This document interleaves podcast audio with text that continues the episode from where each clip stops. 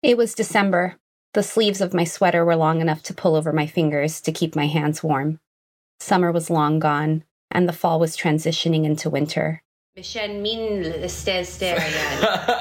you know what I mean? Yeah, it was the week between Christmas and New Year's Eve 2022. I was alone this time, so I wouldn't need to inquire with Roro about her availability to watch Medina, even though Roro would send me videos to show Medina so she wouldn't forget her. And I didn't need Saleh to be my sidekick this time either. But before I booked my flight to go back to Beirut, I made sure they were around, and they emphatically said that they were and encouraged me to stop hesitating and book the damn flight already. Unlike that first time we met in my hotel in Hamra three months ago, this time seeing Saleh and Roro was an actual reunion. ع-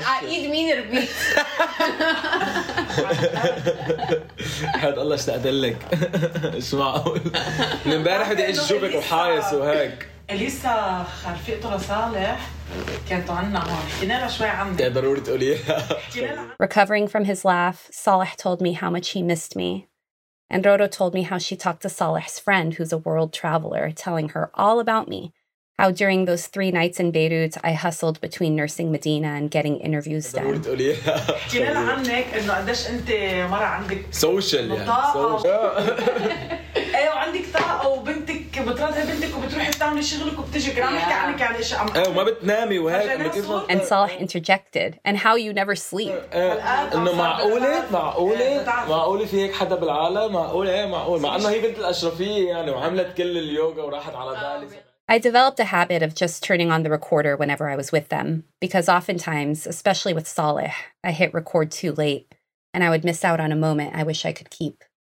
On the terrace of Saleh's home in Hamra, I asked him if he ever wrote poetry. I knew he fiddled with rapping as a kid growing up in the Yarmouk Palestinian refugee camp in Syria. What the fuck? Oh, Damn, Saleh, I swear you're a poet. Well, أوقات كنت عم بكتب كتاب شجعتني عليه رفيقتي شوي عن حياتي وهيك Yeah. عندي منه 90 صفحة عن جد؟ إيه والله بس آه، He said he had about 90 pages of a book about his life written already. But writing it hurt, and the bitterness of the memories linger in his mouth. بياخد سنين عرفتي كيف؟ إيه. خصوصي إنه الكتابة بتتعب بتتعب النفسية والله يعني إذا عم تتذكر أشياء موجعة أو عم ترجع بالماضي وذكريات وهيك عم تعيش بالماضي أنت عرفتي كيف؟ العمى طعمتها المرة ما بتروح عرفتي بضل هيك عندها هيك طعمتها المرة ما بتنساها كمان عرفتي ما فيك تتخطى شو هو like what's your most bitter He reflected on how he saw a lot of death during the siege on Yarmouk when he was 11 years old. اول اول شيء خطر على بالي هو الموت انه كذا حدا مثلي وتاثرت كثير بس بعد الموت خطر على بالي انه في شيء فعلا كان اصعب من الموت هو انه تتمنى الموت هو Beyond that, he said, the worst thing wasn't seeing death, it was wishing for his own, wondering, when is it my turn to die? من الموت هو انه تتمنى الموت هو انه تعيش كل يوم لتقول انه انا امتى رح موت امتى رح موت لما تكون حياتك هيك سوبر مشلوله و- واصعب بفتكر اصعب اصعب شيء Victory's mine, but they call me Abid. They fear my design, so they push my buttons. They like to hate me, it's cool cause I love it. They like to look down, so I'm here to uppercut him. I got your dirty laundry, I got your dirty laundry. I hang it out to dry when you go and get me coffee. This for my people when their boss get bossy. I ain't want the job, I'd rather meta blow job me. Fucking I'm gone, I slave to nobody. My life is like the jungle, yours a safari. At home eating cookies, asking daddy, can you spot me? I'm cleaning all my cookie freak brother trying to wash me. Cooking in the kitchen, I ain't doing dishes. Bring me to your home and tell me mind my own business. Take my passport, I'm still flyer by distance. Pass you by on the road from your fields to my kingdom. I got my own problems, ain't gonna figure shit up. I'm gonna stir shit up. I got my own problems, I'm not gonna figure shit out. This is stick up. Hands up, give me all your money give me all you got them. I'm just trying to get back what I'm owed. Hands up, give me all your money and give me all you got them go.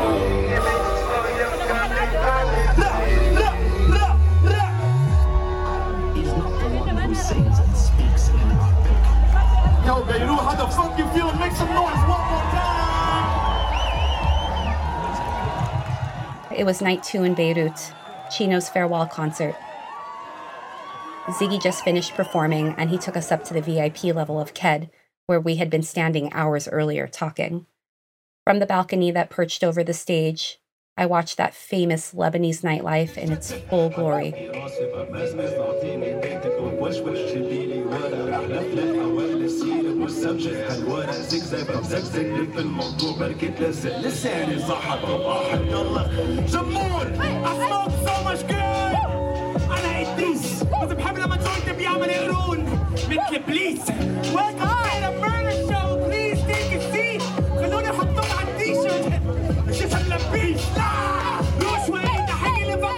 That night, Chyno was joined on stage often by collaborators, mostly friends, MCs from the days before Hip Hop Essentials, even.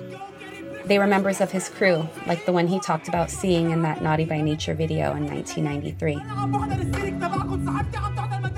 El Rass, a veteran of the Lebanese rap scene and longtime collaborator of Chyno, bid Chyno farewell. صراحة هي مناسبة حزينة لإلي لأني عم ودع حدا مثل تشينو بس مثل كأنه نحن تعودنا إن نتمس وتعودنا إن نستعمل الموسيقى لأنيك تخت كل شيء عم بينيك ف... In his goodbye, you can hear words he didn't say. Lebanon's economic crisis, which began at the end of 2019, and the ensuing inflation has pushed 80% of the Lebanese population below the poverty line. And according to one Human Rights Watch survey, 90% of households in Lebanon earn less than $377 per month. 40% of them earn less than $100. Everyone has their reasons for leaving, be it for ambition or simply adventure. But for most after 2020, to pursue a future that allows them to dream, grow, and thrive. Between 2020 and 2021 alone, the number of emigrants from Lebanon multiplied by 4.5 times. Lebanon is described as experiencing a terminal brain drain, witnessing the siphoning of its youth, and mass exodus among professionals and specialists. And I imagine for some watching El Rass say goodbye, it felt like being passed up for a life jacket on a sinking ship. I had the chance to ask Chyno why he was leaving during that interview, but I didn't think to. Wouldn't you put on a life vest too? I was an infant when my parents decided we were leaving Lebanon for good, and neither of them imagined a future where it would be possible to come back.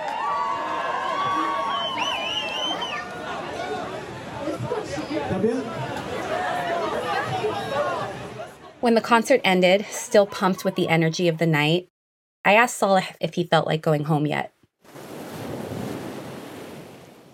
I said, Let's go to El Manara.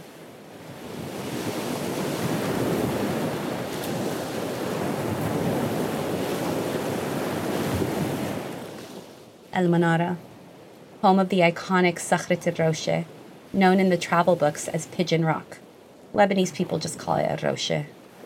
It represents Lebanese grit and resilience, an arc shaped rock formation jetting above the water, yet standing firm and unshaken, enduring the persistent crashing of the waves. It's one of those rare places where Lebanon's religious sects, ethnic groups, and social classes converged to get out from under the weight of the city and to watch the waves crash against the rock.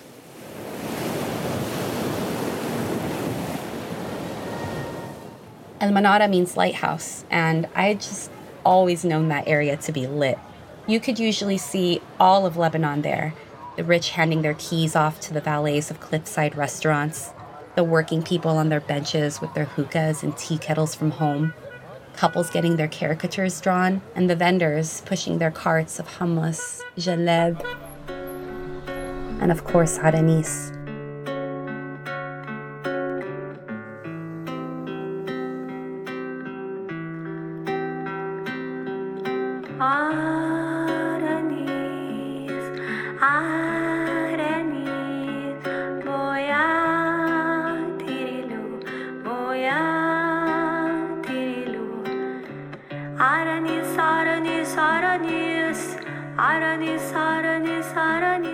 There's this song by Soap Kills where the lead singer mimics the cadence of Al Manara's vendors.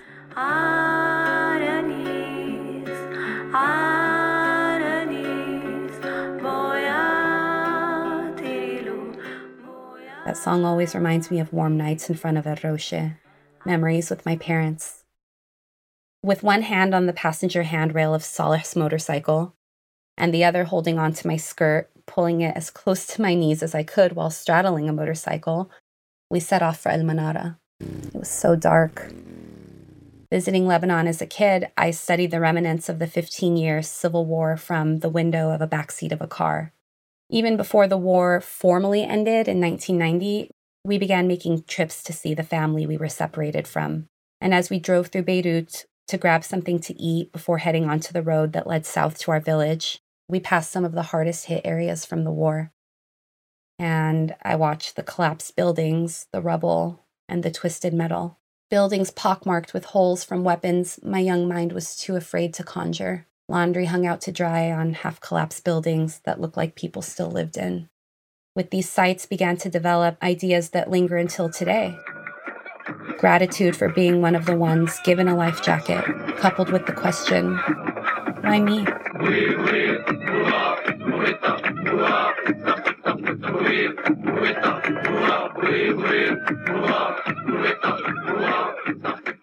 Over the years, I watched Beirut's recovery efforts from the back seat, and year upon year it looked less battered.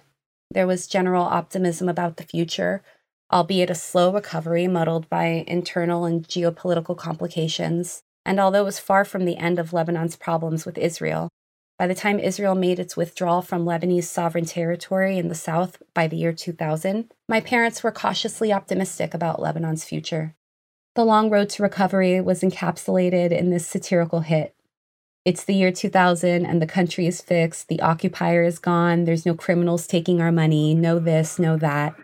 When that song went viral in the summer of 2000, we thought of it as a little bit of an exhale, at least for us in the diaspora, not because everything was fixed, but maybe because things are getting better enough to laugh about it.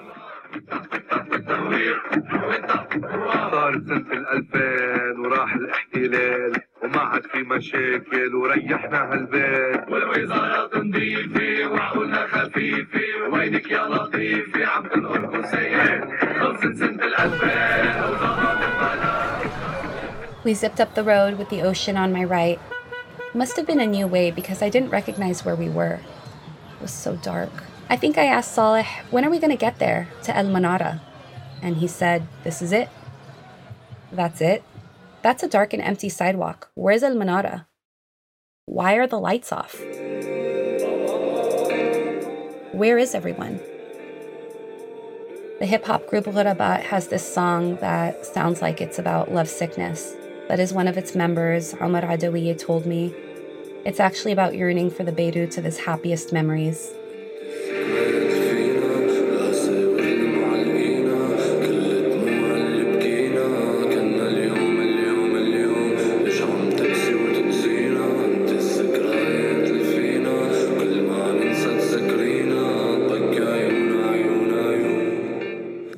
This time, what I'm seeing from the back of Saleh's motorcycle is empty streets. The roads are dark, the restaurants are mostly empty or just shadows of their former glory. It's still warm, but summer's over. The wave of diaspora visitors that I'm usually a part of subsided. These are the signs of a country where 80% of people live in poverty, where people are rationing gas to go places, and the value of their money is decreasing by the day due to inflation. 2020 dealt a triple whammy to Lebanon. COVID came just as Lebanon's financial sector collapsed, and the country wasn't able to pay its bills. The government tightened its belt around already dysfunctional institutions necessary for daily living water, electricity, food, sanitation, education, health, and more. The government began only providing electricity for one to three hours a day on average putting Lebanon's access to electricity as the third worst in the world. While people who can afford it supplement that supply with private generators, one Lebanese think tank reports that the average Lebanese household spends 75% of their income on electricity. This intensifies inequality in the country, pushing already vulnerable people further into poverty. It was clear from the early days following the Beirut port explosion that government negligence and greed were at fault. So the people, when they were done organizing and implementing volunteer search, rescue, and cleanup crews, took to the streets in a different way. The past few years have seen flare ups of social unrest, protests, calls for revolution, and a violent government response. Protesters were beaten, tear gassed, and sometimes even shot dead. Alongside Lebanon's classic anthems, Lebanese hip hop could be heard in the streets too. Lyrics by the Lebanese rapper Bou Nasser could be seen on protest signs on the streets and spray painted on the walls. ست ايام حداد وقفنا ست ايام حداد ست ايام حداد علينا ست ايام حداد ست شعوب مبادوا رسمنا بدمهم ست شعوب حتى نرد نحد عليهم ست ايام جداد ست ايام حداد وقفنا ست ايام حداد ست ايام حداد علينا ست ايام حداد ست شعوب مبادوا رسمنا بدمهم ست شعوب حتى نرد نحد عليهم ست ايام جداد هيكسا كونسيو هيكسي كونتا هيكسا فوبيا خلقت ببلد لا اتدفى بعت الصوبيا ست رواح في الصرف It was my second night in Beirut, and I asked myself again what I was doing there. Laying over my head. And my baby? My baby was in a hotel room in what used to be a bustling city center that has since gone dark. I sat on the back of Saleh's motorcycle and took everything in, found myself squinting in order to make out how this place could ever have been so bright. El Manara was dark, in the shadow of the grain silo, at the remnants of the port of Beirut. Better judgment would have dictated that we didn't get off the motorcycle to see El Raouche up close. It was dark, and there were only a few children sitting in the doorway illuminated by a restaurant. As I got off the motorcycle, I immediately caught the gaze of a little girl, maybe my daughter Amina's age. I dropped my eyes and walked past her, despite her persistence. I didn't have any cash to give her. Saleh and I went past the railing separating the promenade from the cliffs and sat with El Raouche beneath our dangling feet, and my eyes filled with tears. I started talking about survivor's guilt and disconnection. I was thinking about the little girl and all the other kids in the streets these days. Children of all ages can be seen rummaging through trash or at the doorways of the restaurants of the elite asking for spare change. Lebanon absorbed more Syrian refugees than any other country. And nearly 11 years since the war in Syria began, around 1 million Syrian refugees remain displaced in Lebanon, accounting for nearly a quarter of Lebanon's total population.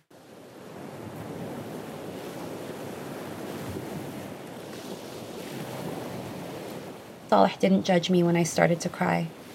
I talked about escaping the war and enjoying the fruits of my parents' hard work towards their American dream. I tried to explain the mixture of survivor's guilt and estrangement that one feels living in the Lebanese diaspora, that blessing of escaping the war that simultaneously curses you from ever feeling at home, like you belong somewhere. Saleh was a wonderful listener, but he didn't get it, and it was absurd for me to even try to discuss it with him. But I was fooled into it by his extreme empathy. Of course, he wasn't going to understand my lofty problems. Earlier in the day, killing time at soundcheck, he told me about his childhood living in the Yarmouk refugee camp in Syria. He casually told me how he'd be lucky if he could find a weed to eat once a week during the years long siege on the camp. He can tell you about the 250 classmates he lost when his school was bombed. And I can tell you I learned a lot about how starvation is used as a recruitment tool. كانوا أهلي they left me in Yarmouk you know I was alone and stuff and I was like hungry and stuff and all of that messy ما كان عندي شيء لاعمله يعني ما كان في كهرباء ولا مي ولا مي تشرب ولا اكل ما كان في شيء can take you one week to find like a bottle of water or, or, or some food throwing in the garbage or whatever. We were receiving some some water and food from UN you know? and then the ISIS they were like shooting at that like a big track of water. So the water would just fall on the on the you know the area was closed. So they wanted to like let the people to be in hunger so they can be with them. Who? ISIS? ISIS. ISIS it's is like a new Stuck in the camp and separated from his parents at the age of 11, he confronted his actual survival while I sat there talking about the burden of survivor's guilt?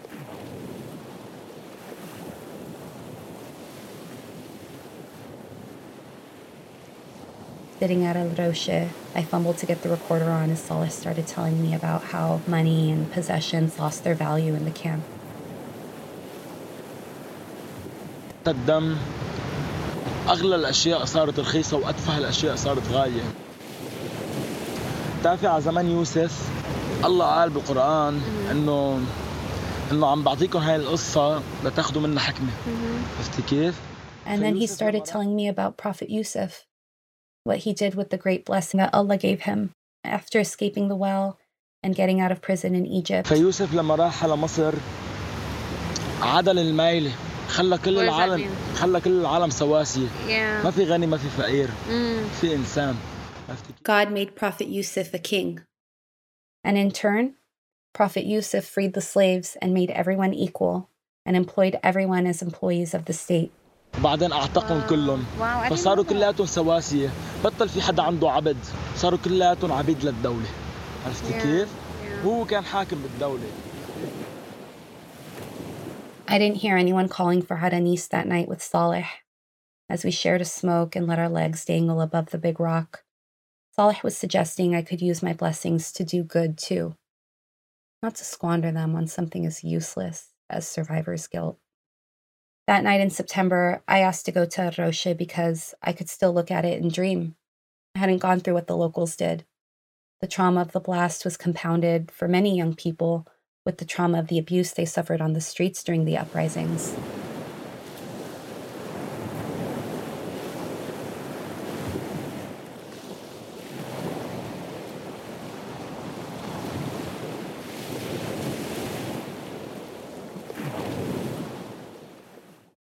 In Beirut on New Year's Eve 2022, I listened to Aranis on the way to the airport at 3 a.m. My heart ached for the Beirut of Aranis. I thought about making a quick stop to Arroche, but I didn't want to dwell on that relic of a bygone time. I had seen too much of the truth in Lebanon to lend itself to daydreaming while watching the water crash against the rock. Arenit,